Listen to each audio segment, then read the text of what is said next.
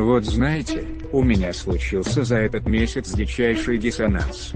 Вышла Warhammer Mechanicus, о которой я не знал вообще ничего и она оказалась просто офигенной. И вышла Мутант и Арзера, о которой давно слышал, видел ролики, которая обещалась быть супер тактикой а-ля XCOM и она оказалась точка точка точка просто тупой ересью.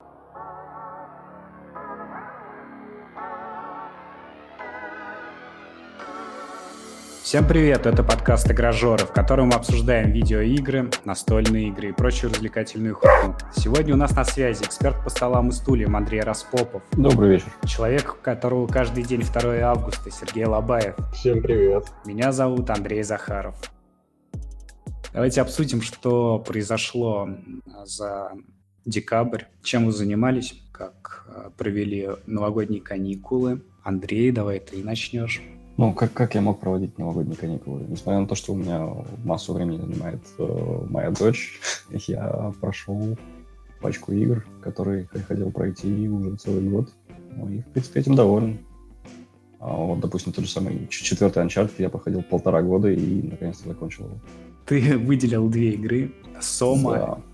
и Гов, которые на тебя, видимо, произвели неизгладимые впечатления. Да, Сома ударила меня по многим частям тела, и это было очень, очень чувствительно. Вот, и произвела на меня гораздо больше впечатления, чем хорроры с скримерами, как тот же самый нежно любимый Resident Evil, например. А, и напомнила мне одновременно о боди-хоррорах в духе Нечто, в духе Dead Space того же самого, а, и при этом таких а, камерных триллерах, как, допустим, Silent Hill. И, насколько я знаю, ты по-моему, был одним из первых людей, который мне, в принципе, посоветовал. А, вот, и тебе оно по голове тоже весьма ощутимо ударило. Ну, меня не ударило, но мне понравилась концовка, потому что сам жанр игр, когда ты просто ходишь и смотришь на мир, по большому счету, как это делается в Соме, там очень мало загадок как таковых. Мне не очень нравится. Но идея, которую в нее заложили разработчики, она крутая, она интересная. Да, ну, то есть... Замечу. Да. Хотел сказать, что Андрюха вообще говорил, что это вообще не хоррор, типа ты ходишь там и просто бегаешь на какой-то штуке, которая даже не вселяет в тебя ужас, возможно, потому что Андрюхи либо каменное сердце, либо стальные яйца.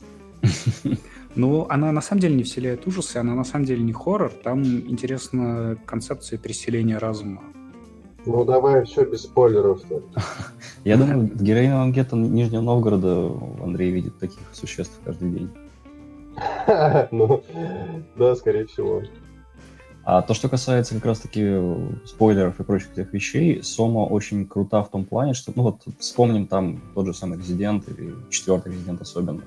Ты проходишь, да, в какой-то момент э, набираешь оружие, набираешь там инвентарь расширяешь и прочее, и прочее, и прочее, тебе становится проще. А потом внезапно появляется новый тип врагов, и тебе снова становится более-менее сложно, и вот так вот все эти качели сложности растут. Но при этом страшнее, чем раньше, хуже, чем раньше, тебе чаще всего не становится. Сома э, как минимум три раза умудрилась э, меня в ситуации, ну вот, вот, все, все в порядке, все более-менее выправилось, э, ударить мешком просто по голове э, тем, что все стало просто хуже некуда. Ну ты хоть не обосрался, надеюсь? Нет, нет, с, с, с этим у меня все в порядке. А, имеется в виду, кстати говоря, не, не прямо страшнее страшнее, а именно вот, вот реально ощущение, что это дно, что вот, хуже, хуже у персонажа ситуации быть не может. Ну да, такое ощущение безысходности. Абсолютно. Прям как вся наша жизнь. Так, а что с of War? Под Новый год, ну точнее уже после Нового года была моя вторая попытка пройти это, это, это творение. Она взяла Game of the Year на Game Awards или, или, или нет? Ну, либо она, либо, либо РДР, ну, вот, вот я не помню, кто из них взял. Но не суть важно, на самом деле, потому что, эм, как и первый мой, мой подход, я был в восторге от э, того, как она срежиссирована, то есть этот вот пролет одним кадром, э, который много облизывали в куче рецензий. Это, это, это реально классно, то есть ты, ты действительно в какой-то веке на PlayStation 4, которая, да, главное по маловарению, ты смотришь кино прям отличное кино, как, не знаю, в духе Сакурова а, с его этим ковчегом, который был снят тоже одним кадром. А, но а, при всем при этом я очень сильно ругался и продолжу ругаться на боевую систему. То есть она просто кошмарна. Это, что-то очень позорное для людей, которые сделали до этого God of War 3, классический слэшер, который был великолепен. И поэтому я прошел ее на Very Easy, о чем не жалею. И не знаю, твиттера у меня нет, поэтому ругать меня там никто не будет. А, вот, и я очень доволен, на самом деле, тем, как в итоге развернулся сценарий, то есть там есть пара плод-твистов очень интересных, которые оказались еще лучше тем, что я их раскусил. То есть, э, когда ты раскусываешь плод-твист, который глубоко-глубоко закопан в игре, ну, в сценарии фильма, допустим, и прочего, и прочего, и прочего, ты маленькие фишечки, которые подводят тебя к этому плод-твисту позже, ты их тоже начинаешь выкупать, и это очень приятно, очень интересно. Вот, и поэтому, да, за сценарий, за его обыгрывание просто 12 из 10, вот это вот все. Но э, закрывать ее на платину, да, проходить дополнительные бои и всю эту херню я точно не буду, потому что буду там на самом дне э, геймдизайна, на мой взгляд. Короче, все, что могу тебе сказать про году of что ты, мое предположение было верно, и это, соответственно, игра года. Все-таки она все-таки не Red Dead, да? Да. Ну, тем, тем, тем лучше, что мы обошли Red Dead Redemption вниманием. Значит, она его не заслуживала. Ну, игра говно. Это я только не очень понял, что да. ты имеешь в виду, тебе не очень понравилась боевая система. Я в God of War не играл, но я играл в огромное количество других слэшеров. В принципе, God of War особо от них ничем не отличается. В смысле, что значит, что тебе не понравилось управление? А, я попробовал игру на харде. Первые три God of War я прошел на харде, не прошел только PSP, получается, Ascension. Вот, и, ну да, она мучительная, она, она интересна, в конце концов, она логичная. А проблема с God of War последним, э, что сложность усиляется за счет, скажем так, наебок. То есть э, там, где ты ожидаешь, да, ну вот у тебя есть враг, у тебя есть, соответственно, какие-то способности этого врага, ты, ты их выучиваешь постепенно, как в тех же темных душах и прочих подобных играх. Вот. Ты подстраиваешься, ты делаешь выводы, и не только герои растут в скеле, но и ты. В последнем God of War все, все это перечеркивается тем, что враги начинают вести себя абсолютно неконсистентно.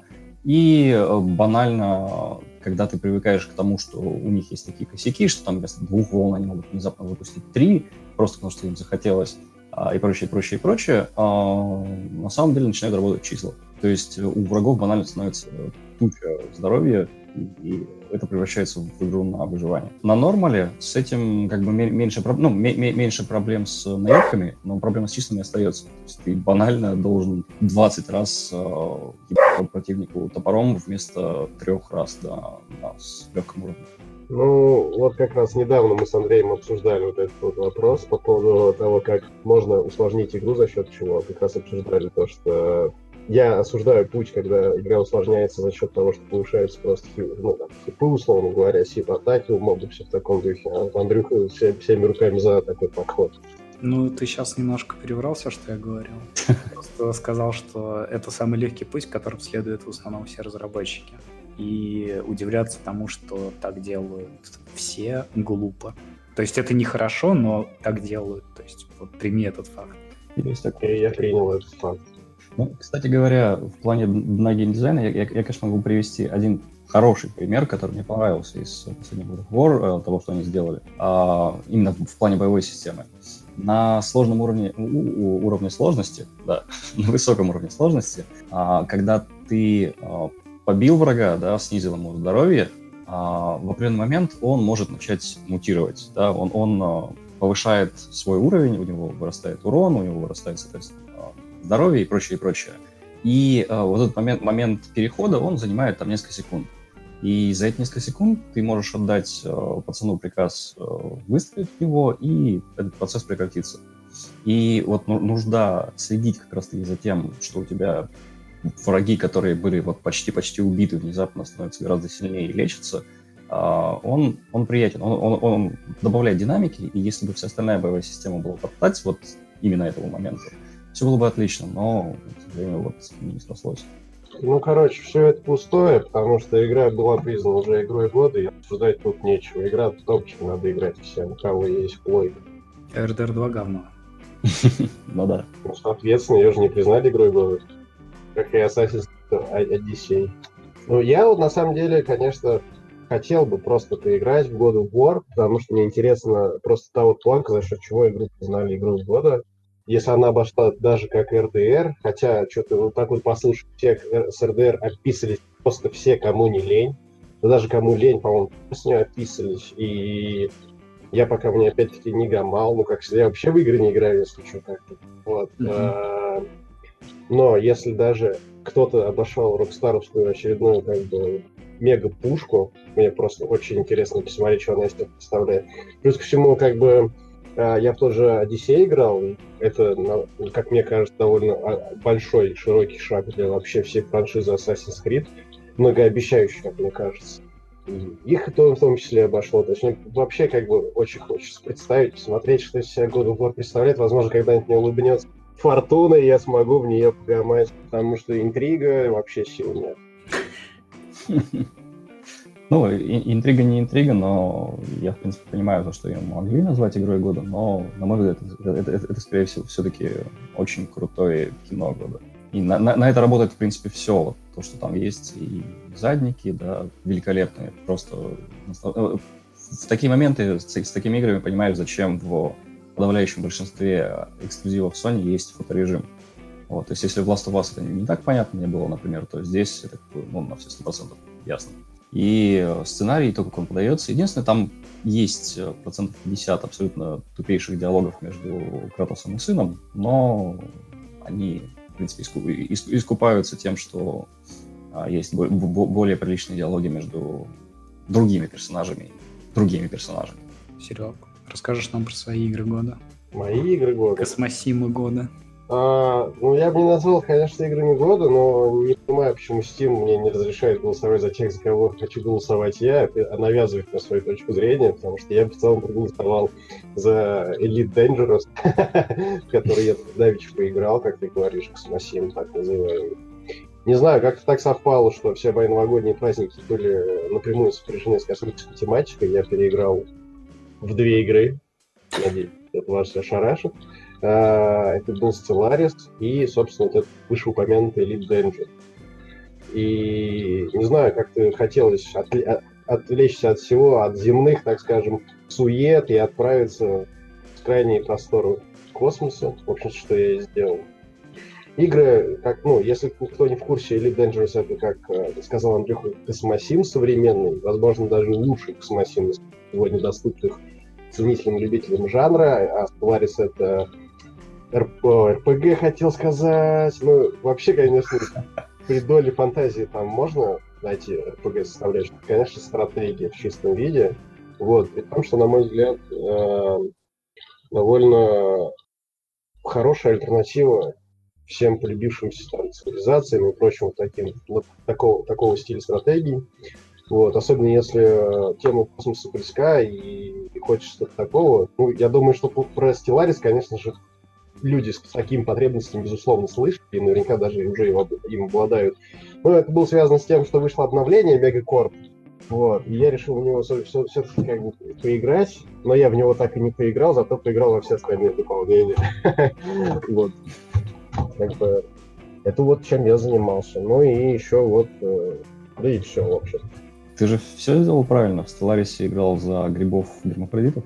Так в Stellaris можно играть за кого угодно. Я сначала, короче говоря, э, грибы гермафродиты, ну это такой себе прикол, потому что ну, они очень миролюбивы. Класси- а... Классический мем уже парадоксов, да, они сами, ну, студия, создавшая эту игру, сами над, над, над этим подшучивают. Я гамал за расу, которая доступна в DLC. Это раса машин, которая пытается познать жизнь путем ассимиляции жизни. То есть э, превращение жизни в себе подобных, скажем так. Вот, то есть это раса таких жестких экспансионистов, которые просто уничтожают все живое. Вернее, как они его не уничтожают, а именно ассимилируют по аналогии, как в Стартреке, Стартреке, вы помните, были, была раса так называемых боргов, если я не ошибаюсь. Вот они как бы то же самое делали со всей, так скажем, органической жизнью, они ассимилировали, превращали в кибернетическую. Вот там что-то типа такого же. На самом деле, довольно интересная стратежка, такая забавная, веселая, и если играть за разные расы, соответственно, то можно получить разные впечатления от игры, от процесса. Но грибы, гермафродиты, ну, это, конечно, наше все, да. Это мои фавориты. Я не удивлен, почему. Ну да, я из тех людей, кто любит э, в любой стратегии, даже в той же цивилизации, воздерживаться от войны и где-то сидеть у себя в коконе, развиваться потихоньку. Обычно это плохо получается. Неудивительно, опять. Ну, возникло желание... А, да, да. Давай, жги про свое желание. Жгу, да. А, нет, это, это не про мое желание, это про желание э, Сергея. А, у тебя возникло желание ознакомиться с чем-нибудь еще от тех же парадоксов? Или тебя конкретно космос зацепил? А, у парадокса я знаком, хорошо знаком с серией Crusaders Kings. Собственно, больше всего я в нее и в свое, в свое время гамал можно поставить жирную точку в этом во всем. Ну, я знаю, что у Paradox довольно много игр, но так быстро, когда ты спрашиваешь за чем-то еще, я знаю, что я много времени провел в Service Kings у Paradox. А, возможно, что-то еще, просто я не уверен, не, не помню, что это именно парадоксы. Да, у них в целом все, все примерно так же, но в разные исторические эпохи. Сейчас вот, допустим, Рим, Рим делают, который очень похож на Европу их же. Ну, кстати, у них есть Surviving Mars, который вообще не про войну, но это не, не их игра, а они ее только они издавали. Издатели. Да, они издатели. Они не так давно стали, два года назад, по-моему, крупными издателями. Собственно, купили White Wolf, да, тех самых. По-моему, по-моему, по-моему, они же издавали Torment или Tyranny. Tyranny они издавали, да. Ну и массу прочих игр. Серега, так а про Elite Dangerous ты вообще практически ничего не рассказал. Чем она прекрасна? Что там можно делать? Ну, эта игра, лично для меня, она прекрасна тем, что там потрясающий космос. Я вообще, у меня даже в школе не было астрономии, и я, соответственно, на уровне своего невежества просто был заворожен происходящим там. А, это первый момент. Игра довольно, скажем так, а, медитативна в плане того, что там много всяких перелетов, полетов, всякой фигни. Вот именно такое, что ты можешь как сидеть э, в кабине своего космолета, там, смотреть по сторонам, щелкать клювом, ковыряться в носу, вот это вот все. В игре, ну, как ты понимаешь, игра, собственно, завязана на том, что ты являешься пилотом там, космического корабля, человечество освоило там ближайший космос, ну, галактики, скажем так, вот, и ты можешь делать все, что хочешь в рамках того, что тебе дает игра. А, какого-то такого прямолинейного сюжета нет, полная свобода действий. Ты можешь, например, там развозить грузы, можешь быть там военным наемником, можешь, соответственно, быть пиратом, можешь быть там, я не знаю, пассажиром маршрутки, в смысле не пассажиром, быть, я водителем маршрутки, э, или водителем там типа какого-нибудь круизного лайнера космического, все в таком духе. Э, можно высаживаться на планеты, у которых там нет атмосферы, все в таком духе, ездить по ним, изучать их, сканировать, изучать звездные системы, открывать новые звездные системы одно из самых главных преимуществ этой игры в том, что там очень-очень очень огромный игровой мир. Я бы даже сказал, что, наверное, больше этого нет вообще нигде, ни в одной игре. Но суть в том, что он там немного нетипичный. Там э, нет каких-то таких глобальных каких-то так скажем, изощренно расписанных моделек, чего-то в этом роде. Там дурно генерируемый мир, э, который, собственно, делится на звездные системы, ну, как в общем-то, галактика, да, там, типа, одна звезда, вокруг нее какой-то движ, там, следующая звезда, и все в таком духе. И вот этих звезд, звездных систем, там просто невероятно огромное количество, реально. То есть там, когда открываешь эту звездную карту, там можно просто сойти с ума. Мне кажется, чтобы просто пересечь игровую карту от э, пункта А в пункт Б, который, там, на другой границе Млечного Пути, я не знаю, может быть, э, понадобится очень... Я просто не могу прикинуть даже. Ну, может быть, около недели игрового времени, что-нибудь такое. И, конечно, это будет не самый увлекательный процесс, потому что тебе нужно будет прыгать от системы к системе, ты будешь просто э, как бы прыгать по этим разным звездным системам. Но сам факт в том, что мир просто огромный. И еще плюс ко всему Фишка в том, что там игроки есть только в какой-то одной определенной зоне. Ну, скажем так, э, в этой игре он называется пузырем. Это то, где сконцентрированы все, скажем так, политические и экономические силы человечества, и внутри них протекает какая-то жизнь там внутренняя. И вот за этот, этот пузырь, он очень маленький. То есть вот игровая зона, где содержится, на самом деле, большой ну, наибольшее количество игроков игрового комьюнити, находится внутри этого пузыря. А что, что за этим берем, это все это как бы там пустой космос, в котором э, ну, особо как бы тебе как это делать нечего, если ты не исследователь. Но сам факт масштаба просто вообще игрового, так скажем, игровой площадки просто вообще ошеломляют. Ну, я лично с таким впервые встречаюсь. И это как-то ощущается во всей игре, то есть игра реально создает атмосферу того, что ты, э, вот как я не знаю, там в какие, какой-то новый золотой век, ты там на своей рабочей лошадке где-то там летаешь, делаешь, что хочешь, ищешь для себя наиболее выгодные занятия, ну и поэтому наслаждаешься такой жизнью, короче, космического приключения. Это если очень поверхностно описывать весь этот процесс. Вы спите, что ли? Да. Я, я, я просто сокрушаюсь по поводу судьбы ну, компании Никита. А вот, потому что все это звучит как будто паркан, доведенный до ума с кучей денег. Это, конечно, шутка, я понимаю про то, что Элит, в конце концов, гораздо старше, чем Elite Dangerous, но, но все же а, ее в моей жизни не было, а вот паркан в свое время зацепил и был очень крутым. Что, никто, ни, ни, ни, никто не знаком, что ли, с этой чудесной серией? Нет, а паркан это что, тоже какой-то космосим? А, да, космосим, причем там можно было высаживаться на планеты и даже брать корабли на, на, на, на абордаж. Вот, он выходил, выходил, по-моему, вторая часть в начале нулевых выходила. И, собственно, после этого студия, выпускавшая его, вернулась. Ну, я могу только сказать, что для всех тех, кто как бы хотел бы такой жанр с ним познакомиться или там приоткрыть для себя э, окно в этот космос, в котором никто из нас никогда вряд ли окажется, то вот это прям нормальный вариант. Такой достаточно ну, особняком стоит, скажем, на, в этой нише. Хотя и порог вхождения у нее достаточно высок, в том плане, что игра не предлагает каких-то таких векторов, по которым ты следуешь и все понимаешь сам. Во многих местах тебе придется искать дополнительную какую-то информацию, либо в интернет, либо что-то такое, либо где-то еще.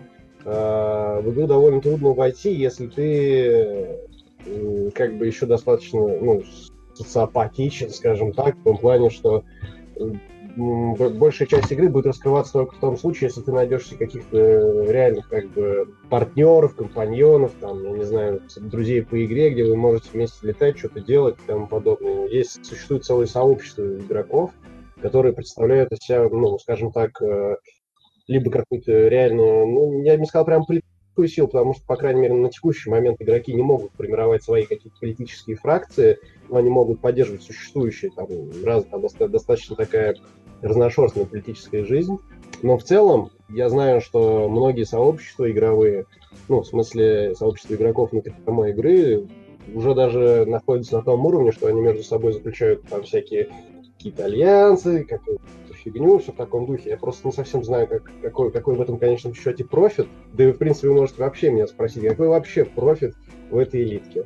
Ну и на самом деле никакого. Прикол в том, что просто летаешь, гриндишь, делаешь миссии, зарабатываешь кредиты, покупаешь себе лучшие корабли, лучше их оснащаешь. И в конечном счете игра именно про то, как летать в космосе и вот почувствовать эту атмосферу космических путешествий, космических каких-то приключений на кораблях, все в таком духе. Вот эту атмосферу она передает, на мой взгляд, ну, отлично. Игра с этой целью справляется, а больше как бы ничего она вам предложить не сможет. Если вы там ожидаете построения империй каких-то, доминации, нагибы всего вездесущего, то это как бы не про... Это вам Stellaris. В общем, все, чего ждали от No Man's Sky, было в Elite Dangerous. No Man's Sky, вот, на мой взгляд, в No Man's Sky нет вот этого ощущения того, что ты находишься в реальном космосе, скажем так. Он там какой-то все-таки довольно сильно стилизован, а, ну, на мой субъективный вкус. В Elite Dangerous все более как бы так натурально, что ли. То есть вот если ты при, прилетаешь, если ты видишь звезду, она реально выглядит как, как бы, вот так реально, как звезда, я не знаю, хотя с трудом. А, а вокруг черная пустота. А? А вокруг, говорю, черная пустота. Ну, не совсем уж она черная, если ты совсем близко к звезде, там, конечно, посветлее. Ну, а так, в целом, да, все везде черное, как и в космосе, как и в жертве негра. Ты решил этой шуткой закончить свою, свою речь, да? И свою карьеру. Свою карьеру подкастера. Смешно не могу. Ладно, я, можно сказать, поролся по настольным механикам. Хотя это, конечно, нельзя сказать. Но я прошел Mutant Year Zero, который трещали вообще отовсюду, откуда могли трещать. И игра действительно прекрасна, и там лучше из серии XCOM Like, но у нее тоже есть минусы но в целом она мне понравилась. Никто, я так понимаю, не играл в нее, да? Ну, по-хорошему. Она в виш-листе до сих пор валяется, но не дошли руки. Угу. Ну, Серега, ты знаешь, э, я знаю, тебе не понравилось, что там утка бегает в шляпе, и ты такой, типа, ну, это нереалистично, игра говно. Да нет, не только поэтому она мне не понравилась. Ну, что может быть лучше вот в шляпе? Я не знаю. Только свинья в шлеме. Ну, свинью в шлеме мы видели очень давно в этих Hogs of War. Нет, там другой шлем. Ну так вот, короче, игра основана на шведской настольной игре Mutant, которая там, берет истоки аж в 84 году, по-моему, то есть довольно древняя. И разработчики э, Birded Ladies, тоже из Швеции, очень любили эту настольную игру и хотели показать ее прелесть всему миру. И вот эту цель, на мой взгляд, они выполнили вообще на отлично, потому что, ну, игра затягивает, э, персонажи харизматичные. То, что ты играешь за антропоморфных животных, это не минус, это, ну, за них намного интереснее играть, чем за людей тех же с мутациями потому что, в принципе, игра предоставляет там двух э, сталкеров, которые выглядят как люди, но тоже при этом являются мутантами. Пока не было другого выбора, я, конечно, их брал в пати, но в итоге под конец я бегал только животными. Я сделал одну очень большую глупость, когда играл в эту игру. Лайфхак для всех. Не разбирайте э, стелсовое оружие, у которого подписано, что оно бесшумное, потому что пол игры я бегал без бесшумного оружия вообще и просто охреневал от того, ну, насколько сложно все, в принципе. И ближе к концу я уперся в стенку, что уровень сложности прям очень хардкорный. А уровни сложности, кстати, у игры, когда ты запускаешь игру, выбираешь, они очень интересно подписаны. То есть там обычный, сложный, ну и типа хардкорный. При этом сложный на самом деле это ну, он не сложный, он именно что нормал. Там тоже есть э, для тебя как бы плюсы, то есть э, после боя, например, персонажи восстанавливают половину своего здоровья, что делает игру все-таки довольно легкой. И если ты бегаешь со стелсовым оружием, то сложности вообще нет никакой. Территории зачищаются просто на раз-два. А суть в чем? Когда ты заходишь на территорию, там ну, порядка там, 10-15 противников, а у тебя в пати только трое. И если ты бегаешь, значит, с дробовиками и снайперскими винтовками, убивая одного врага, на тебя агрят сразу все. И нередко на... есть э, люди, которые могут призвать еще подмогу. И там какой-нибудь э, хилбот, который лечит тех, кого ты уже убил. И игра просто становится адом под конец. А, поэтому... Она у меня такая с самого начала была. Ну, слушай, ты... Я не знаю, как ты играл, честно. Потому что самое начало я проходил просто с легкостью.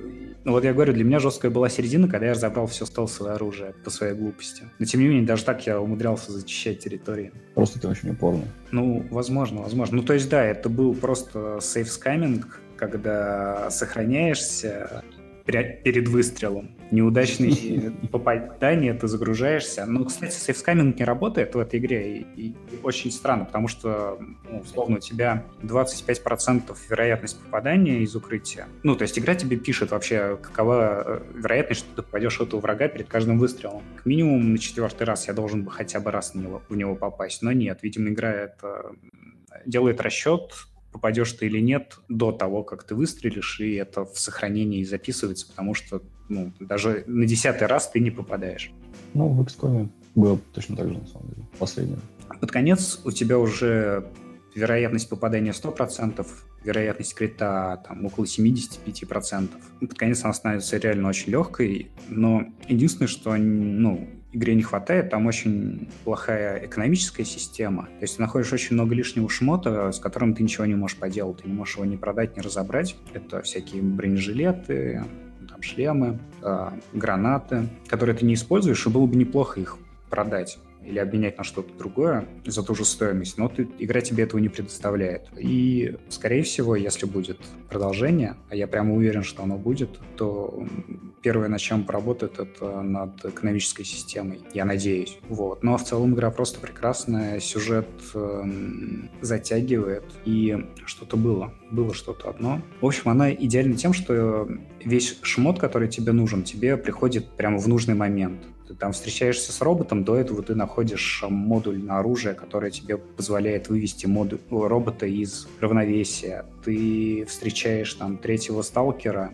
изначально бегаешь двумя, встречаешь третьего, и у тебя уже есть шмот, чтобы снарядить этого третьего сталкера. То есть в начале игры ничего лишнего у тебя нет. Под конец, конечно, так как ограниченное количество вооружений, тебе попадаются и те пушки, которые у тебя уже есть, но которые ты можешь разобрать и раскачать свое оружие. Но, как я сказал, уже с с лишними гранатами, лишними бронежилетами ты ничего не поделаешь, к сожалению. Просто таскаешь как мертвый груз. Мне очень интересно, как, какие ублюдочные названия будут у следующих игр, если серия все-таки начнется. Это будет Mutant Year Zero 2 или Mutant Year, Year 1 или что-то еще в этом духе. Mm. Ну смотри, Mutant Year Zero, э, так я уже сказал, да, что основывается на настольной механике Mutant, и они да, да, да. выпустили вместе с игрой, видимо, обновили настольную механику той серии и выпустили еще настольную книгу Mutant Year Zero. Продолжение ну, кстати, интересно, там такая концовка, что делать продолжение про этих же персонажей ну, было бы странно. Опять же, да, потому что они раскачались, это все-таки механика ролевая там есть, ты играешь раскачанными персонажами, а типа во второй части у них все пропадет, ну, странно. Ну, Скорее всего, это будет... Что ты... Ам -ам -ам Амнезия. Амнезия? Ну, я имею в виду, что их а. ударили быть, лопатой по голове, у них амнезия, а. забрали все. Да, я понял тебя. Ну, не знаю, это... Все-таки хотелось бы расширение вселенной, скажем так, посмотреть на то, как живут другие люди, потому что, ну, по ходу игры ты понимаешь, что вы не единственные выжили в зоне. К концу игры вы пони... ну, ты понимаешь вообще, откуда взялись вот эти животные мутанты и прочие мутанты, и почему какие-то люди выжили, а какие-то нет. И хотелось бы расширения, да, вот посмотреть э, другие ветки, может быть, предысторию небольшую посмотреть, как к этому пришло. Ну, судя по потому, что это Year Zero, это же и так предыстория, как я понял, да? Э, это, это не предыстория, это, знаешь, это момент, когда вселенная только начинает развиваться. Это, короче, это не Fallout 76, скажем так, когда только вы вышли, самые первые выходцы из убежища. Это тот момент, когда у вас уже все хорошо. То есть есть ковчег какой-то, есть как, какие-то гули, которые хотят напасть именно на ваш ковчег. Как они узнали, что ваш ковчег существует? Об этом не рассказывается. Как этот ковчег вообще создался и в нем в него заселялись, не рассказывается. То есть во второй части, например, можно было бы основать ковчег и его развивать, да? Ну, то есть понятно, что будет больше разных механик во второй части, потому что им должны бы дать больше денег, и там будет все то, чего мы так не будет крафтинг, это будет развитие ковчега, там построй магазин перед тем, как ты сможешь торговать. Ну, условно. Я просто уверен, что эта механика будет добавлена. Потому что иначе все остальное в игре хорошо. Там хорошая тактика, э, там интересные противники, ну, которых тоже, скорее всего, разнообразят. Но, в принципе, даже вот взять текущую тактику и текущих противников и просто, просто помести их э, в, в другие локации, будет тоже хорошая игра. То есть игра короткая сама по себе, там она на 15 часов я прошел за 25 только потому, что середину игры я мучился. Я уже рассказал, без стелса. И убивал время просто с сейф сканингом. Да, единственное, еще не хватает игре, это тема. И побольше локаций, наверное. Хотя вот так вот ты сел, 15 часов это, по сути, ну, 3-4 вечера таких упорных вечера. Неплохие вечера. Да, да, да. И, и все, и игра закончилась, и ты, в принципе, доволен. Ну, это, это, это, это в целом приятно для таких игр, потому что, допустим, тот же самый, ну, кто код доступа рай, например, да, проходится очень долго, и это для него скорее проблема. Странно, что ты помнил код доступа рай, а не XCOM или там, или Invisible Ink. Вообще неожиданно, что его решил вспомнить так внезапно. Но, слушай, у код доступ правильный, вот, на мой взгляд, огромное количество плюсов за счет того, что когда ты начинаешь в него играть, прям погружаешься во весь этот киберпанк. Но сейчас, конечно, это не зайдет, наверное, особенно тем, кто вообще не знает, что такое код доступ рай, и сейчас решит в него поиграть, скажем так. Но, не знаю, вот если все, вся вот эта вот бравада про то, какой замечательный Мутан Зиро, я не спорю, возможно, кому-то это может понравиться. Мне это не понравилось не только из-за визуальной стилистики, но и то, что вот если мы возьмем две вот эти игры, я предпочту XCOM, потому что XCOM для меня как-то больше он мне подходит в плане того, что там ты реально э, идешь по ходу какой-то страт, ну, как, как, какого-то глобального события, скажем так. Там более такой целостно выстроенный сюжет не буду как бы обсуждать, потому что сюжет Mutant Zero, как я, в общем-то, по сути и не знаю, но сам факт в том, что в XCOM все происходящее глобально, а Mutant это какой-то там отрезок в каком-то сеттинге взят и что-то там происходящее. А геймплей, по-моему, вообще один в один э, в XCOM, только, мне кажется, XCOM был гораздо более сбалансированный и user-friendly, хотя можно снова сказать, что ой, да это не, не баланс, это так специально задумано, чтобы вы, глупые дурачки, думали своими головами, прежде чем что-то делать. Там, Ты сейчас что конкретно имеешь в виду? Ну, я имею в виду, что притянутый за, за уши сложность в виде, не, в виде слабо дамажащего оружия, большого количества здоровья у противников – а вот эти та, те же самые хилботы, про, которые, про которых ты уже... Ну, слушай, упоминал. там не, не слабо дамажащее оружие, на самом деле. Оно, я не знаю. Когда я помню, ты его развиваешь, что... оно достаточно хорошо дамажит. Да, возможно. Я помню, что я собрал весь гребаный металлолом тех локаций, где я был, пришел в этот гребаный ковчег и смог апнуть только дробь для свиньи этой и для утки арбалет бесшумный, потому что на тот момент это было единственное бесшумное оружие, которое позволяло мне хотя бы чуть частично отдамажить хоть одного чувака, прежде чем начнется глобальный кипиш. И вот всегда, когда я приходил в какую-нибудь зону, где есть чуть более чем два верника, все начиналось с того, что самый, как ты говоришь, верный вариант это забросать э, там гранатами или что у тебя там есть. Потому что как бы по-другому никак. Если ты даже вырежешь какого-нибудь одного доходягу, который там по воле случая отбился от остальной группы, что происходит? Ты берешь э, утку, у которой есть только один э, выстрел в арбалете, она стреляет, снимает какое-то там количество дамага, и у тебя есть выбор. А, либо подбежать к этому чуваку с дробашом, ну, с свиньей, и снести его, но тогда тебя услышит остальная бригада. Либо не подбегать к этому чуваку, и этот чувак выживает, и тебя на следующий ход слышит вся бригада, и начинается замес, в котором ты 100% проиграешь потому что тебе просто не хватит там дамага и всего остального. Я не спорю, возможно, я, конечно, играл как-то криворуко или там что-то не понял, или у меня был какой-то совершенно неправильный подход к этому ко всему. Я бы был готов потратить свои силы, время и желание вникать во всю эту невероятно сложную и продуманную тактическую механику, а, только в том случае, если бы меня затянул сеттинг. А сеттинг, ну, просто вот бегать свиньей, уткой, которая выглядит как утка с этим вот зачесом хипстерским, э, назад, и свинья, которая выглядит как э, свинья из Дюкнюкема. Я как-то хз, я очень не потянул все это, и я вот твоего восторга вообще не разделяю по этой игре. Вот, на мой взгляд, XCOM прям вот все вот дополнения ты покупаешь, и у тебя, ты к этому танзиру вряд ли прикоснешься когда-то. Если только ты прям захочешь такого же геймплея, но в совершенно другом антуре. Да, там он предлагает что-то, возможно, свое, но я вообще был не впечатлен, скажем так. Ну, единственное, о чем я хотел бы поспорить, что там невероятно сложная тактика, это не так. Там, ну, на самом деле, довольно примитивно. Сколько, сколько возможных положений тела у бойцов? Одно. Ну, о какой сложной тактике может Именно. Речь?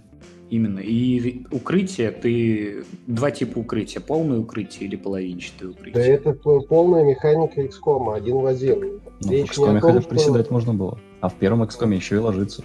Когда? В каком XCOM? По оригинальных? Я говорю, которые... Длинный, все Нет, ну, в последних XCOM можно было приседать. Ты сравниваешь э, XCOM, у которого довольно большой бэк, который работает совершенно другие ребята и другие бюджеты. Так это, так с это игрой, над которой работали там по полтора землекопа. Кстати, там в, в титрах очень много русских. Землекопов? Ну, как, не русских, наверное, но имен и фамилий э, как минимум из экс-СССР. То есть э, там, наверное, украинцы, белорусы, русские, ну... А, стоп. То есть чуваки, которые сделали Zero, это не чуваки, которые... Да? Да, нет, это разные люди. А, ну, просто я думал, что это какой-то альтернативный проект от чуваков, которые делают XCOM, потому что бой вообще полностью скопирован с XCOM, вообще полностью. Слушай, это, так... это вообще законно, нет? Это же, это же объясняет, почему в таком случае в игре так много этих СНГшных машин. То есть то, что я там видел заросшую Тиной Газель, это мне не показалось, вы хотите сказать. Это да? тебе... Не... Нет, там заросшая Тиной Газель, это правда. Я думал, что это была моя галлюцинация. Ну, просто в студии разработчики, видимо, очень большое СНГшное лобби. Да, но это Ш Швеция, и предположительно все... Да, это не предположительно. Ну ладно, это небольшой спойлер, но все происходит на территории Швеции, куда, в принципе, чисто теоретически могли попасть э, советские автомобили, потому что они же, ну, продавались на экспорт в какой-то период времени. Представляю, как в Швеции чувак на газели гоняет, такой пассажиров развозит. Ну, такой газелист прям. Нет, это могли из России уезжать в Швецию. На газели. Просто, да. Ну, почему не, наверное, в газели заодно. шкаф, этот гардероб из трех секций, загрузил и поехал. В общем, в целом игра компактная, в ней очень мало лишнего, и дается лор на вселенную. Ну, блин, и ну, по покупке делюкс издания можно даже прикольную версию. Там дается рулбук со всеми указаниями, кем ты можешь быть. На мой взгляд, эта игра полтора точно не стоит. Вот ей красная цена рублей 600. Ты вообще за нее в 30 рублей, в нее за 30 рублей играл? Да это понятно, но сам факт в том, что, ну, я не знаю, в общем, вот если бы я купил за полтораху эту гамму и начал по нее гамать, я бы какой своей классике сделал брифаут на втором часу. Ну нет, вряд ли бы я смог понять э, на втором часу, что мне эта игра вообще не нравится. Просто ну, Steam, Steam сейчас позволяет и дольше играть на самом деле. Да, да, я помню, я рефаунд прекрасного Stellaris сделал часа через два с половиной. Да, вот. Э, а Андрюх, например, не справился с интерфейсом Stellaris. Я не, не справился. Мы просто сели играть, и Серега такой, сейчас тебе все расскажу. Он два часа мне рассказывал, как играть в Stellaris. А все пункты меню, там вот эту всю херню. И я такой... Туториал Stellaris может тебе пригодиться и через 3-4 часа и дальше. Нет, это понятно. Ну просто он мне какую-то водную дал, типа, куда нажимать, как щелкать и все вот это. И такой, ну все, давай гамма через два часа, там примерно, через два с половиной, может быть. Я смотрю на всю эту хуйню такой, наверное, нет. Ну, даже не наверное, просто выключил игру и сделал рефаун. Есть шикарный пример вот это, такой игры, где ты смотришь на интерфейс и через какое-то время говоришь, ну, ну нахер это Master for Ryan 3, которые делали Stardog. Uh, Master for Ryan Wargaming это новый, а 3 да, он имеет в виду старый. Угу. И он, он... А, Galactic, Galactic Civilization сделали Stardog, и они тоже были абсолютно ублюдочны в плане интерфейса, но Master of Orion 3 его, даже их переплюнул, и это было просто что-то очень жуткое. То есть, если я играл во второй, это было приятно. В первый это было шикарно. То третий это что-то, что ты просто не можешь выносить. Слушай, э, Stellaris вообще не ублюдочный в плане интерфейса. Там э, все понятно как. Ты ну, просто, а, абсолютно. нужно просто приложить чуть-чуть усилий, чтобы разобраться в том, что ты видишь. А, ну да, но у меня со Stellaris была такая же тема, как сейчас с мутантами. То есть, если бы мне был интересен этот мир, этот лор и вот то, как там сделано, я бы разобрался. Потому что, да, действительно, ЦИЛу подобная игра в чем-то. Но цивилизация мне доставляет очень много удовольствия, когда просто даже ты пропускаешь ход. Просто ты жмешь пропустить ход, когда у тебя там строится куча говна, когда ты там исследуешь кучу говна и ничего, по сути, не делаешь. Все равно в цивилизации это сделано как намного приятнее. Классно заходишь, короче, в цифру и просто пропускаешь ходы там дороги такой. Ну, game там примерно так, по сути-то. Особенно, когда у тебя 12 крестьян или больше. Ну, да. Ну ладно, а Второе открытие настольная игра Descent, э, в которую мы играли на новогодних каникулах, Сереженькой в том числе. И ты, Андрей, тоже, да, играл, ты нам рассказывал, что в целом норм. Да, слегка. И у нас был выбор, в общем, либо купить э, Pathfinder и не поиграть в него никогда, или купить э, Descent и попробовать разобраться с настольными механиками вот на основе такой игры, где у тебя есть предустановленные персонажи. Игра считает в том числе и карточную механику в себе, и бросание кубиков. То есть это такая РПГ на, на минималках для того, чтобы понять, uh-huh. насколько тебе вообще это интересно и хочешь ли ты заморачиваться. Потому что один персонаж играет за коробку, такой себе гейммастер небольшой, у которого есть варианты для придумывания, там, ну, может быть, не для придумывания ситуации, но минимум их монстров разместить. Игра дает такую возможность. И как, как там себя вести тактиках. Плюс игры в том, что никто никогда не может погибнуть. То есть даже если игроки ну, играющие за героев проигрывают бой, они все равно там получают очко опыта, они не получают каких-то особых бонусов дополнительных, но все равно переходят к следующему сюжету. То есть если есть желание там внедриться в ролевые игры, и у тебя не такая большая компания друзей, там трех человек достаточно. Вот мы играли втроем, и ну, в целом было довольно весело. Я так понимаю, все получили удовольствие от игры. Сейчас Сергей скажет нет. Не, я не скажу, что от этой игры нельзя получить удовольствие, особенно если вы не слишком искушены в настольных играх, особенно вообще именно в настольных РПГ как таковых, то, в принципе, такой, ну, казуальный вариант Э, который можно использовать, но в целом на самом деле достаточно весело, как Андрюха сказал. Вот. Но нужно учитывать э, много довольно фактов, что поначалу нужно учить, помнить о всех правилах, о всех нюансах, как можно делать, как нельзя. Это постоянное обращение к книге правил, потом постоянное обращение к книге приключений, там все в таком духе, короче. Это на самом деле неплохо, это тоже нормально такой, ну, бытовой повседневный процесс игровой, скажем так. Но лично мне все-таки хотелось бы настольных РПГ получить именно какую-то ну, типа свободу действий, что-нибудь такого, ну, в рамках, возможно, в рамках как бы возможного, насколько это возможно, скажем так.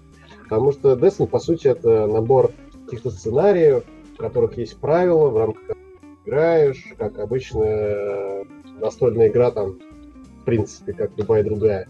Да, они там добавили больше ну, добавили какие-то привычные для всех РПГ характеристики по типу там силы, здоровья и все в таком духе. Проверка навыков.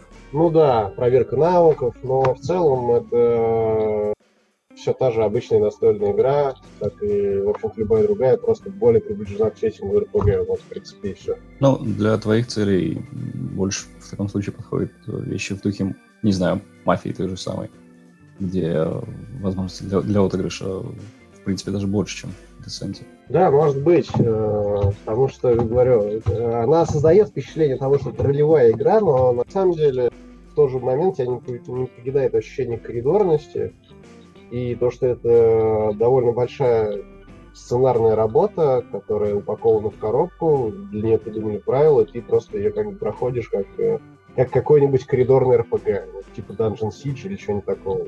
Ну, она так и задумывалась, поэтому в целом выполняет данную функцию. Это представь себе, как э, есть у тебя человек, который не может быть мастером, ну, потому что у него опыта нет и прочее, прочее. Есть люди, которые ни, никогда не играли в настольный РПГ, и вот они хотят, хотят, хотят попробовать и пробуют, и, возможно, после этого они становятся задротами, которые радуются цифрам в уже полноценных настольных РПГ. Думаю, что я с тобой соглашусь в плане того, что это как такая, ну, как и Андрюх тоже упоминал, как, как демо-версия возможных э, ролевых игр, так скажем, настольных. Но еще есть такой момент, мне кажется, что на ее базе можно придумать достаточно много своих э, интерпретаций правил или вообще своих каких-то правил, вообще своих каких-то вариантов, что можно делать, в принципе, как при желании. У, потенциал как бы игры в этом плане есть, как мне кажется. А можно взять коробку следопыта. Ну или так. Но просто так как мы подготовились к игре в Descent, если бы мы также подготовились к игре к Следопыту, мы бы не поиграли в него никогда, как я уже сказал, потому что... Согласен. Ну, Серега просто забухал, например, он даже правила решил не читать. А я подумал, что Серега прочитает правила, и зачем мне их читать? А, ну, а третьему чуваку я даже не предлагал, как минимум двое из трех будут, э, как минимум ну, один, да. точнее, из трех будет что-то знать. Вот. А потом, представляешь, я приехал к нему домой играть в эту игру с невероятного похмелья, просто жутчайшего. Я вообще ничего не соображал. И они заставили меня читать правила и вникать в них. Я еще с каждой страницы сразу по три перечитывал, чтобы понять, что там было написано. Неплохо. Ну, в общем, по-нормальному мы только на второй день сели играть по сценарию и нормально поиграли, вот только на второй день, когда уже поняли, как играть, как какие правила, и то даже э, на второй день мы открывали для себя новые механики. Да, то есть там не все правила описывают, в общем, не все там, как бы на одной странице вроде все написано, но через три страницы ты можешь там, а если вы играете втроем, там, и всего два героя, то они могут делать то-то и то-то. И это мы узнали там под конец второго сценария. Или, или первого. Или... Ну, в общем, как-то не сразу. Ладно, давайте быстренько пробежимся по новостям. У вас вообще есть время еще? Вперед. Зачитывайте. Первая новость у нас о том, что Бен Брод работает над новой игрой вселенной Марвел. Бен Брод — это харизматичный американец, который э, был лицом Хардстоуна долгое время. Он со своей командой разработчиков делал карточную игру по вселенной WoW. Вполне успешно. Привел ее к хорошей точке и вышел, по-моему, полгода назад он сказал, что больше не занимается Хардстоуном и пропал, ну, для меня в том числе. И буквально на новогодних праздниках появилась новость о том, что он теперь разрабатывает со своей командой новую игру для Marvel. Понятно, мы, ну, непонятно, что за игра, но Бен очень большой любитель настольных игр, э, и я подозреваю, что это, если будет не карточная игра по Marvel, то может быть какая-нибудь пошаговая ролевая игра со всеми нами нелюбимыми персонажами. Ты вообще, когда сказал лицо Хардстоуна, я сразу представил рыжего трактирщика. Да, да, с него срисовывали рыжего трактирщика. А, серьезно? В том числе. Да. Шикарно. Ну, то есть, если ты не видел Бена Броуда, ну, он, конечно, не один, но вот этот трактирщик — это его воплощение в игре. Понятно. Ну, я надеюсь, что во вселенной Марвел на него тоже найдется что-то более-менее похожее. Ну, не хотелось бы еще одну карточную игру, потому что сейчас их как грязи, они все говно, но вот э, серьезно. Вот из компьютерных карточных игр коллекционных лучше Хардстоуна пока ничего нет, хотя наделали просто до жопа. Я бы сказал, что, что не хотелось бы еще одну игру по Marvel, потому что они, в принципе, тоже все говно. Ну, у Marvel, на самом деле, по-моему, есть такие темные персонажи. То есть не только енот, там, дерево и Капитан Америка в лосинах. Понятно. Я просто из действительно стоящих игр по Marvel за последнее время помню только Паука. Да и не только за последние. Угу. А Паук прям стоящий. Ну, в целом, да. Мне не понравился паук только, только, только, который был елки-палки. Где там в самом начале была драка с носорогом на улицах города. Mm, ну, да, да, какой-то такой промежуточный. Окей, ну э, перейдем от одних любителей денег к другим любителям денег. Э, BioWare пообещали, что Anthem будет нормально монетизироваться. Э, что подразумевается под словом «нормально»?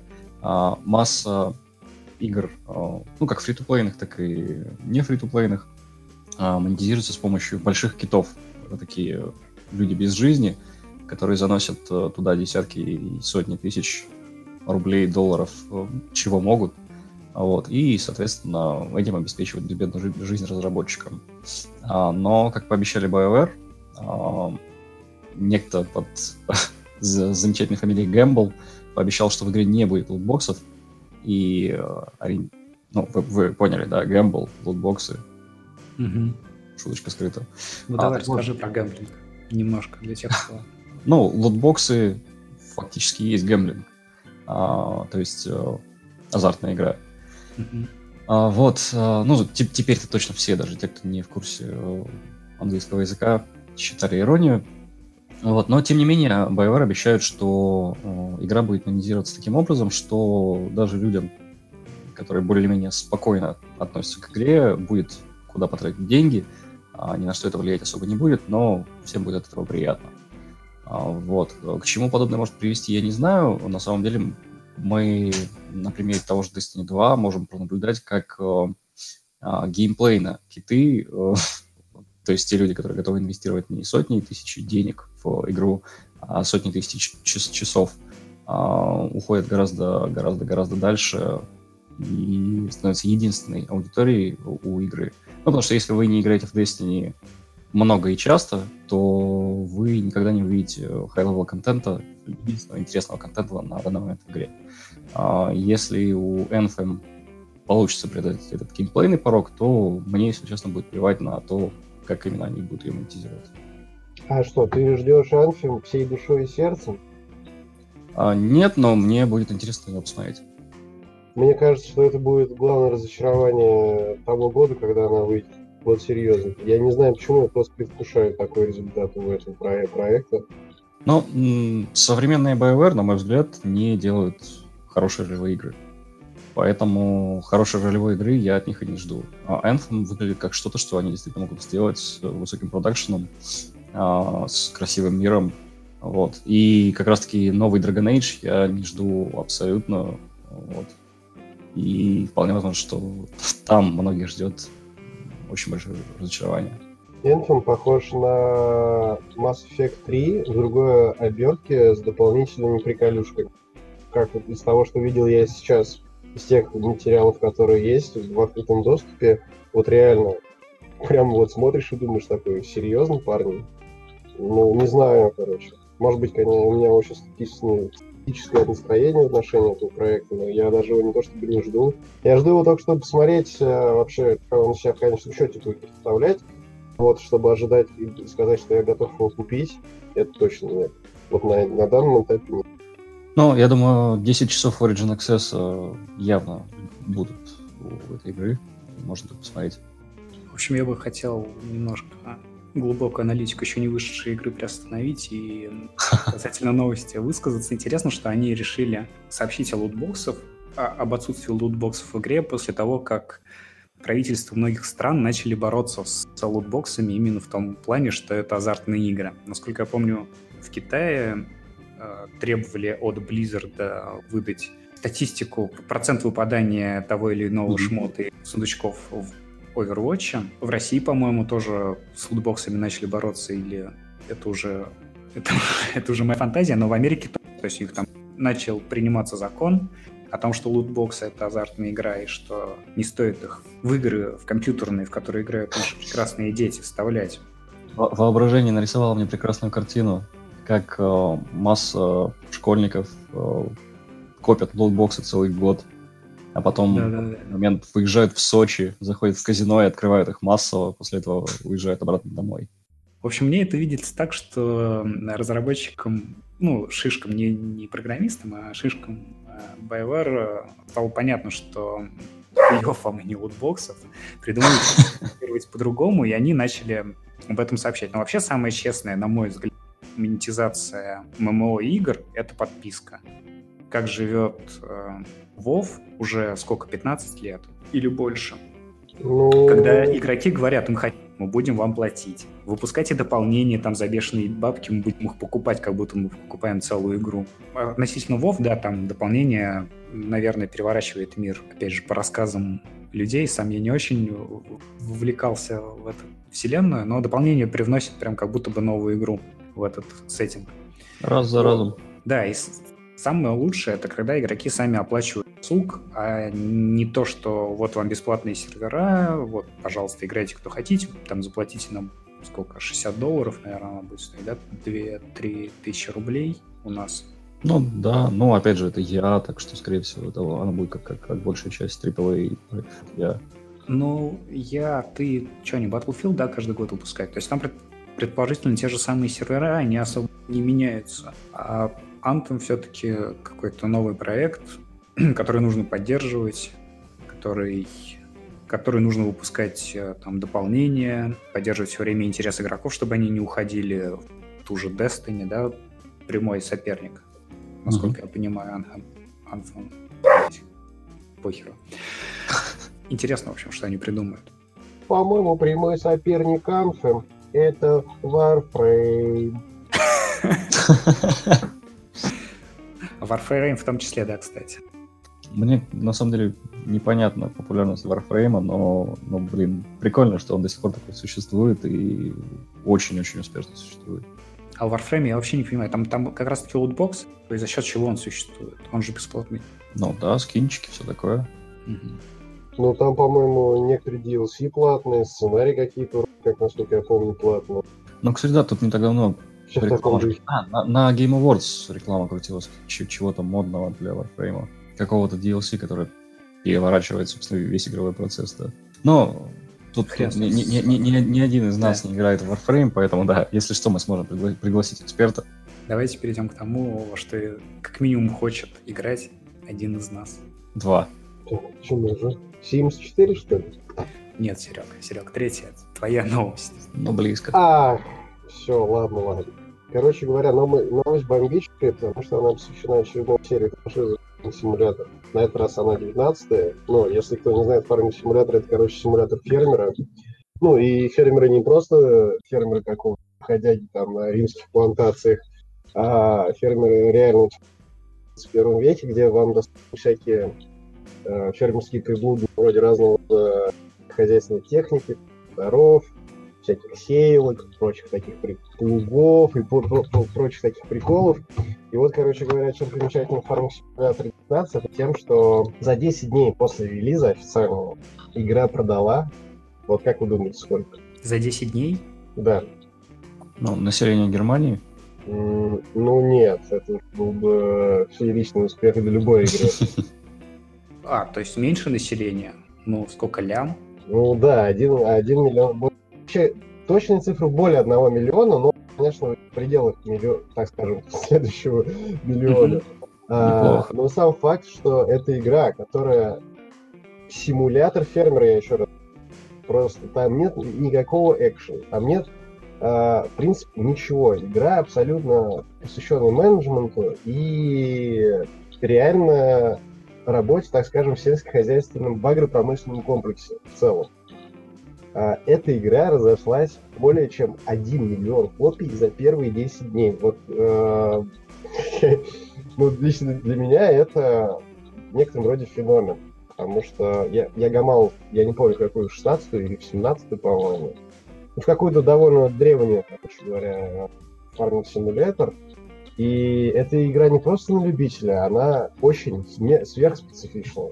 И продажи такого количества копий, это, по-моему, нереальный успех, особенно за такой короткий временной промежуток. И, собственно, вот как вы думаете, с чем это вообще может быть связано, такая бешеная, как мне кажется, популярность вот такого э, формата игры? А там можно включить арию в тракторе? Я не знаю, можно там включить прямо свое музло в тракторе или, не, или нет, но в том, котором играл я, по-моему, такого точно нельзя было сделать. Хотя я могу ошибаться, я играл довольно давно. Погоди, дальневосточные сотки, которые у нас раздаются, тоже вполне стимулировать продажи. Ну да. То есть сначала потрени... потренился, потом поехал осваивать восток. Я не уверен, что этот миллион проданных копий весь в России был. Я бы даже сказал, что мне кажется, что точно это было не в России.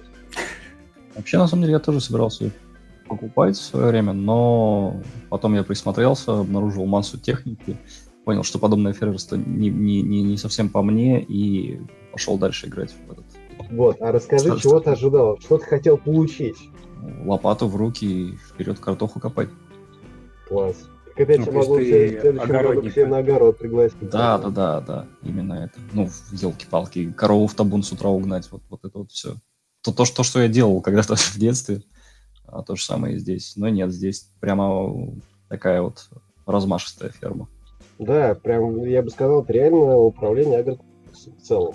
То есть там есть рынок, так называемый, ну, в этой э, той локации, в которой ты находишься. Ты можешь решать, какие там те культуры высаживать, в каком количестве, где. Вот. Это просто, на самом деле, очень специфический геймплей. И я был очень сильно удивлен тому, что он настолько популярен. Но мне остается только порадоваться за чуваков, которые развивают такой жанр, потому что он действительно очень своеобразен. И для компьютерных игр это, конечно, в некотором роде прям ну, белая ворона. Я не знаю, может там какая-то сильная обучающая составляющая, и ее используют в агрокультурных техникумах или чем-то еще для обучения, собственно, в общем, я предлагаю самым богатым из нас купить Farming Simulator 19, погамать него две недели. А потом, соответственно, мы ему звоним и спрашиваем, Андрю, ты где? Он такой, да я уж в Амурской области тут строю свой, этот, свою ферму. Надо, кстати, оформить себе амурскую сотку, действительно. Так давайте все втроем оформим, короче, и все погамаем в фарминг симулятор 19, научимся выращивать все на свете и станем магнатами просто агропромышленными. Подкаст про, про гидропонику будет писать. И потом, да, соответственно. Я слышал, что там довольно перспективное направление гидропонное выращивание клубники. Хотя оно, по-моему, везде перспективно. Но клубника там растет практически везде, да. Да, мне кажется, гидропонное выращивание чего угодно перспективно. Ну, Собака. пожалуй, что так. Собак. Да, собак. Ладно, перейдем от ужасов реальности к ужасам... Другой реальности. Ми миф мифическим, да. Supermassive Game пугает нас мультиплатформой. А Supermassive — это разработчики Until Dawn. Игры, единственные игры, которые я прошел на YouTube, потому что это тот самый случай, когда я пожалел, что у меня нет PlayStation, и я пожопился на нее. И сейчас ребята развивают свою хорроров. Первая игра у них будет про корабль дрейфующий в очередном море, на который высаживается группа, и пытается разобраться, что же там произошло. Важность этой новости в том, что PlayStation будет теперь не... Ну, игра будет не эксклюзивом для PlayStation, выйдет где и на ПК, и на боксе, возможно, на свече, но вряд ли. И нас ожидает очень крутое приключение, если основываться на том, что было в Until Dawn, с парочкой клиффхенгеров в середине таких. Ну, нельзя сказать, что сложно предугадать, чем там все закончится, но то есть меня порадовало, что там не монотонный сюжет в, в Until Dawn. Ну и что вы, ребята, собственно, думаете про хорроры на очередном корабле в очередном море? Ну, кстати, могу сказать, что я тоже прошел Until Dawn на Ютубе, как раз вообще ни разу не пожалел об этом.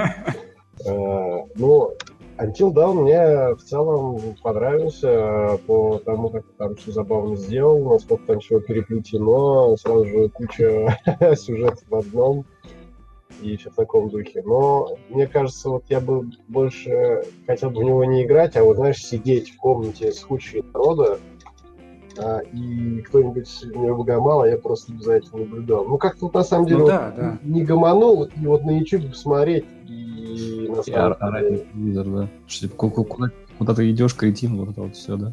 Ну да, да, да. Вот это вот вся дичь. Я, я, я его один раз так прошел, собственно, да. Не, ну это, собственно, такой добротный ужастик. Не, не детский слэш... Ой, как? Не детский слэш, как они называются? Этот разряд слэшеров, когда убивают подростков. То есть он не такой, там, в принципе, все могут выжить, ну, за исключением одного персонажа. Не-не-не, все могут. Даже он. Но он там потом уже в ублюдка превращается. Не-не, ну, насколько я помню, выжить могут все восемь. Да? Я, я, я убил четверых в итоге, но проверял потом, и для платины, по-моему, нужно всех восьмерых оставить живых. Угу. Интересно, ну ладно. Ну, можно проверить позже, это не так важно. Я помню только, что в этом Until Dawn был довольно сделаны вот эти вот вертиго. Ой, не вертиго, а какая Виндиго. Mm-hmm. А, вот, да, как бы в плане того, что я давненько в компьютерных играх не видел реально таких жутких, неприятных, страшных монстров, ну, если не считать Dead Space. А, но это уже давно было. Ну, вот это, конечно, там они такие прям... Они их и поставили так, э, преподносятся так неплохо. Ну, видно, что люди, короче, знают, как снимать, как что делать, и вот как, в, в таком формате они нормально все реализовали. А, на самом деле, меня немного смущает тот факт, что после Until Dawn, uh, Supermassive Games, которых я в, в своей голове путаю с Supergiant Games, удивительно почему, а, сделали еще две игры для PS4, которые там на Metacritic, по-моему, до 70, если не до 60. А, в том же, судя по всему, жанре, там Hidden Agenda и Impatient. А, то есть точно такие же. Сиди, смотри, нажимай там кнопку раз в какое-то время. Вот, и хотелось бы, конечно, чтобы к вот такой новой, э, афишированной повсюду игре они подошли не знаю, с новыми сценаристами, видимо. Вряд ли с новыми, потому что при разработке, если я не путаю, как это про андроидов игра? Детройт. Детройт, да. К Кейджу приставили сценаристов из Until Dawn, чтобы он там говна не наделал. Понятно. По-моему, была какая-то такая новость. Ну, Детройт, Детройт я до сих пор не, не, не, ос, не освоил, поэтому не, не знаю. Ну, что ж, будем надеяться. Ну, потому что действительно это что-то интересное, это что-то, что мне понравилось, что прямо вот окупает PS4. А, и, возможно, что у них еще раз получится. Да, я радуюсь, что это выйдет еще и на ПК. Да, потому что вместо PS4 ты купил себе Switch. Угу. Окей, а теперь давайте еще раз поговорим о деньгах.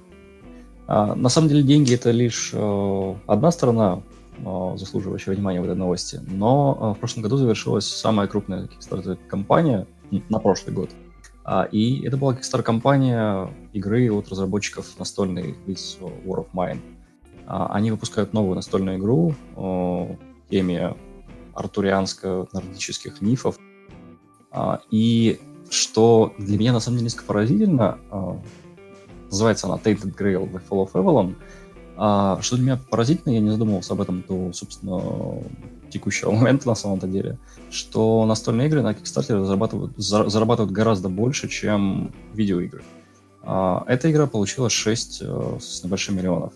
А, самый большой Kickstarter среди видеоигр, если мне память не изменяет, это Torment, который, по-моему, 3 собрал. Ну или что-то в этом духе.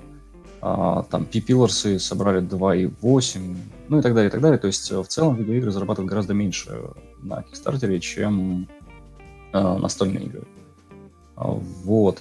А что касается самой игры, э, нас ожидает громадная, как э, King, Kingdom Death Monster, Kingdom Monster Death. Ну, в общем, вы, вы, вы, поняли, это самая чудесная настолка за 150 тысяч. А нас ожидает огромная настольная игра, сюжетная, кооперативная, э, с карточной системой, с кучей фигурок, событий и прочего, и прочего, и прочего. Для тех, кто любит ужас Аркхема, да, как самую популярную из таких игр в России – а, я думаю, вам понравится. И э, ждут нас трех-четырехчасовые сессии в количестве, по-моему, 15 штук. То есть в целом сюжет можно пройти за несколько дней. А, вот. А, что вы думаете по поводу соотношения как раз-таки между видеоигровыми победами на Кикстартере и, соответственно, так таковыми же среди настольных игр? Но это просто в очередной раз показывает, что людям интереснее собираться с друзьями и играть за столом, чем, там, я не знаю, отдавать миллиарды, дать как Star Citizen или что там сейчас разрабатывается с большим э, ну голливудским кастом. И это правильно, это хорошо. И мне кажется, это работает так, что для компьютерной игры нам проще найти издателя и спонсора, который даст тебе денег, чем для настольной, потому что компьютерные игры сейчас понятно, как продавать, и сейчас их продать, ну, не проблема. А настольные игры, опять же, я, я сейчас, конечно, основываюсь на России, потому что вряд, вряд ли эта игра появится в России, если ты просто не зафаундил ее на Кикстартере. Или, ну, там, нет у тебя друзей, которые могут сходить в магазин и купить и прислать. Но в целом настольные игры, они как бы потеряли свой шарм с появлением видеоигр. И опять же, на мой взгляд, и лично для меня, они его сейчас только начинают обретать заново. А люди начинают понимать, что, во-первых, поиграли в игры все, не только дети. Начинают понимать, что можно создавать какие-то свои истории, что если у тебя хорошая фантазия, 10 детей, я не знаю, то ты можешь проводить время с семьей, несмотря там Букиных очередных, развивая фантазию своих детей, обучая их чему-то через настольные игры, а не через глупые, примитивные компьютерные. Не только глупые, примитивные компьютерные, еще и которые э, одобряют и способствуют развитию в ребенке агрессии и неадекватного восприятия окружающего мира. Все правильно. Реального окружающего мира. Да, точно. Ну, вообще для меня это немного странно, потому что в в смысле, качество, не качество, а количество. А, то есть, э, ну, смотрите на свою библиотеку в Steam, да, там сотня-две игр, возможно, найдется. Mm-hmm. Ну, в среднем, да, по, по больнице, а у кого-то, может, и больше.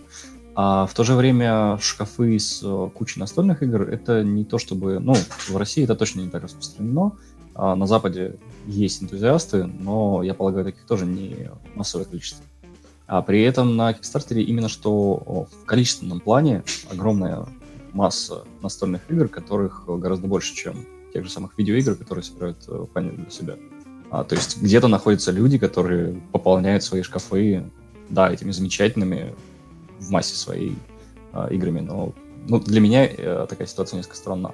Ну, почему? Ну, есть же места для игр в настолке. Эти тайм-кафе и прочее, прочее. Они же в том числе их закупают. Это привлекает к тебе людей, то есть у тебя есть там новая настольная игра какая-то, довольно интересная. Стопудово. Прям Нет, ну... 5, 5, 5 человек. Но при этом ты заходишь в тайм-кафе и не видишь... Это ты говоришь про Россию, Серега. 5 человек. А, ну вот, да, да. Просто ты, ты, ты заходишь в это тайм-кафе, и ты не видишь в России э, ни темных душ, ни чего там еще. Ну, Аркхам Нет, стал появляться, кстати говоря. Вот. Безусловно, в России, конечно, это настольная тема, она еще только развивается. Это нормально, мы отстаем в этом плане. Не Потому знаю, что ты... Кажется... Я уверен, что у каждого из нас в детстве был конструктор из металлических деталей, когда можно было собирать там трактор, экскаватор из него и... Ну, это еще, а как, а как же настольная игра менеджер? Менеджер. Ну, монополи подобные, да. Да-да-да. Были. Я играл не в менеджер, я играл в NEP.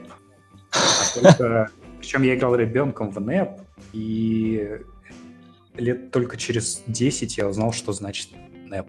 И что же это значит? На новая экономическая политика. Офигеть.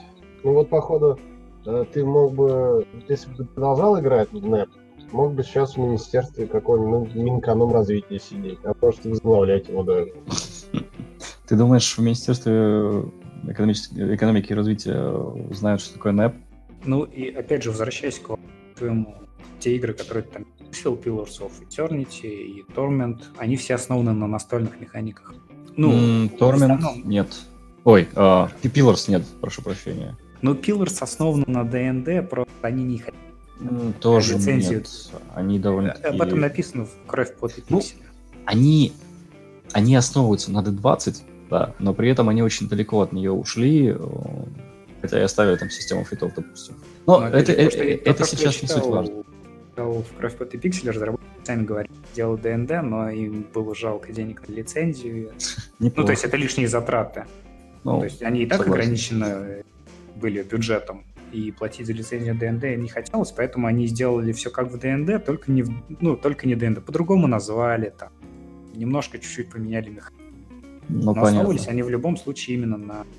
Короче, э, проблема, основная проблема настольных игр в том, что тебе трудно найти комьюнити, с которым ты можешь свое увлечение. Если я уверен, что большинство из нас, тех, кого мы называем друзьями, вообще не играют э, на а если что-то играют, то такое более приземленное и всем известно. Мне кажется, основная, основная проблема вообще жанра как такового, особенно в России, это то, что он, в принципе, здесь не особо кому-то нужен, там у нас как бы культурно нет такого интереса к этому всему. То есть в каком-то определенном сообществе э, энтузиастов, которые любят там видеоигры, знают все вот эти вот ролевые системы, которые мы обсуждаем. Возможно, мне кажется, настольные игры среди них популярны не так но за гранью вот этого всего, какого-то массового потребителя, сама вот эта вот тема никогда не выйдет, как кажется. Поэтому это и главная проблема, что тебе всегда придется искать людей, из которых ты сможешь поиграть в тот же самый ДНД. Но даже э, из этого, помните, как они в ДНД играли в э, теории Большого Взрыва? Вот.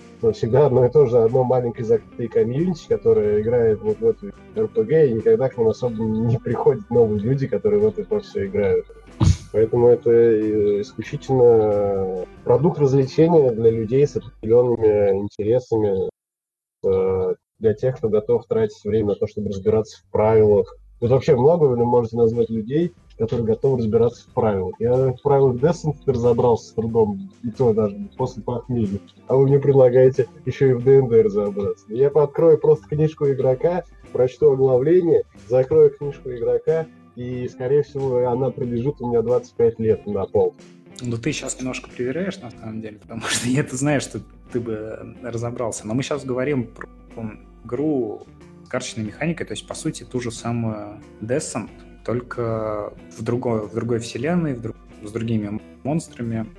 В какой-то степени, да. Она, она гораздо больше, чем Descent, э, но в целом, ну, и за счет того, что это не разрозненный сценарий, а все-таки одна большая компания. Но в, в целом, да, похожесть тоже прослеживается. А в Destiny тоже большая компания, на самом деле. Но а, она, насколько я помню, может играться отдельно. Она может играться отдельно. Вот. Ну и плюс, да, здесь разработчики хвастаются тем, что у них о, громадная история, которая и обладает развилками сюжетными. Там, конечно, об этом много кто говорил, но мы мало где это видели, в том числе и в компьютерных играх. Но ну что ж, никто из нас ее не купит, скорее всего поэтому узнаем мы это только из третьих рук.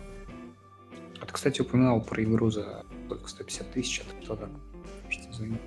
Kingdom, черт возьми, я, я, я, я должен загуглить ее название. Я постоянно путаю эм, порядок слов в ее названии. Kingdom Death Monster. Mm-hmm. А, это тоже кооперативная игра на долгие-долгие часы. А, основной набор у нее стоит, по-моему, 1015, что-то в этом духе.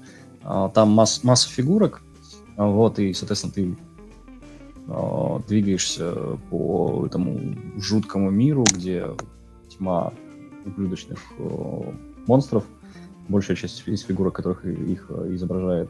А, насколько я помню, управляешь ты там деревенькой, вот. И суть в том, что у нее куча-куча-куча того, что мы могли бы назвать DLC, то есть куча-куча аддонов, дополнений и прочего всего.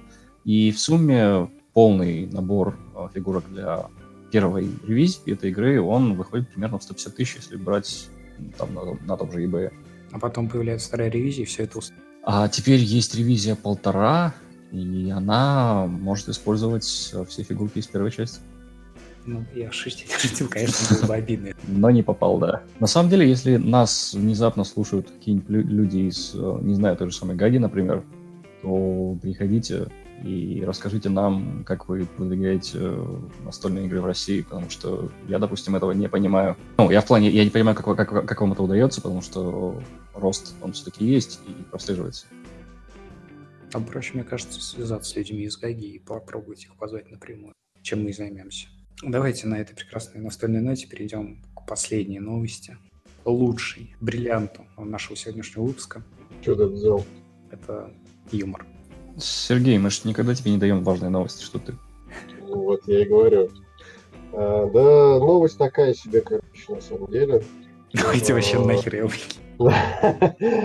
Ну, а, есть, ходит сейчас довольно оживленные, оживленные, конечно же, слухи только там, а, где занимаются именно разработкой, возможно, нового продукта, который выйдет под эгидой Wargaming, wargaming.net. Всеми любимый Wargaming, а, как бы, я думаю, не нуждается в представлении. Единственное, стоит отметить тот факт, что они недавно закрыли свою замечательную, по-моему, которая выпущена была франшиза Dota War, если Dota War Arena, по-моему. Если это не так, то поправьте меня.